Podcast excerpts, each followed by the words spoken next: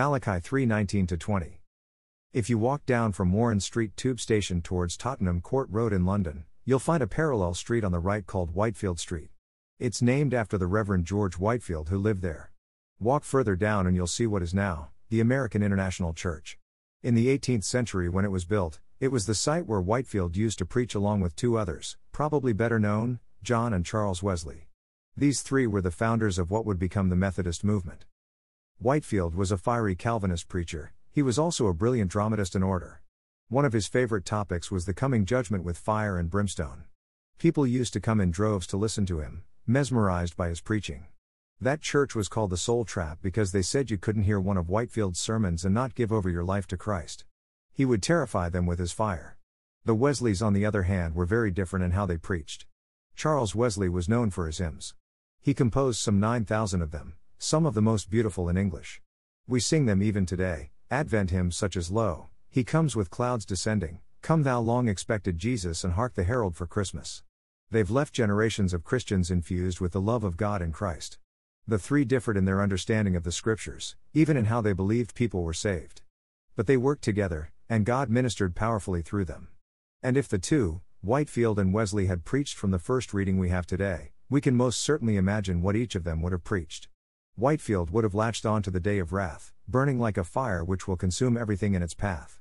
But Wesley would have picked on the next verse, the sun rising with healing in its wings. So, which of them were right? Is the judgment a day of fire and brimstone, doom and despair, or will it be a joyful time of healing and liberation? They are both the same thing. Whitefield's Church, currently the American International Church. A lot of Catholics, particularly from an older generation, tend to live with a Whitefield view of the final judgment. Judgment and wrath is what is in store, they would say. The scriptures do speak of God's wrath, but they are directed more against sin than sinners. On the other extreme, today, are those who think nothing of the Last Judgment, as if it is some medieval fantasy we've outgrown. I've even heard priests preach of the judgment as the equivalent of God giving us a big hug.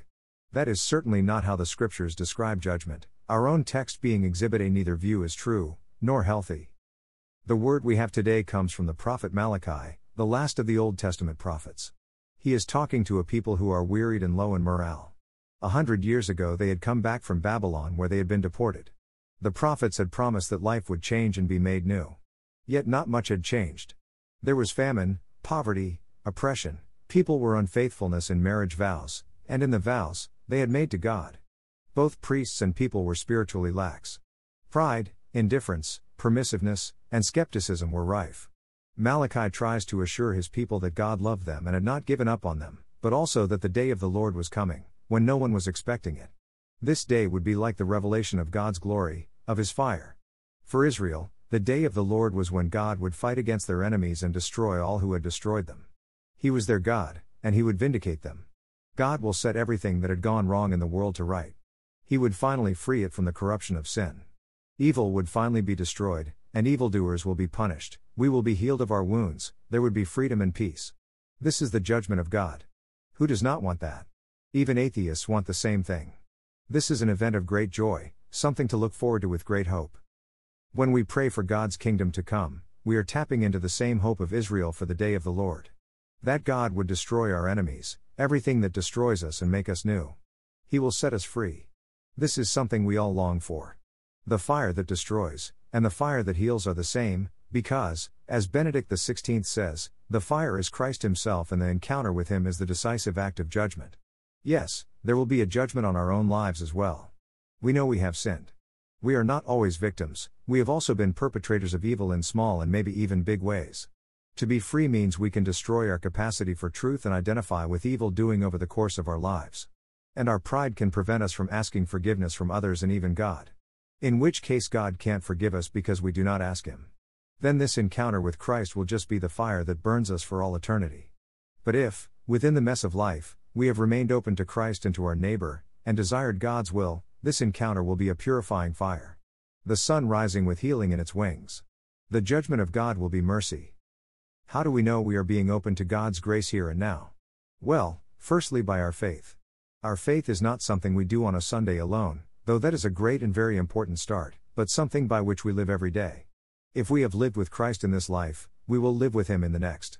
but being Catholic means that there are great gifts the Church offers which can prepare us for this very moment. The sacrament that particularly helps us here is reconciliation. Today, hardly anyone comes to confession. Yet, this is the place of encounter with Christ, where we can both acknowledge our sins honestly and find His mercy and forgiveness. In reconciliation, we are forced to take a look at ourselves in the light of God's holiness just like we will on the last day. We can't compare ourselves with others, we come to confess our sins, not those of others. And in doing so, we overcome our pride. The grace of the sacrament means that I start becoming more aware of when I do wrong, and am given the grace to overcome it.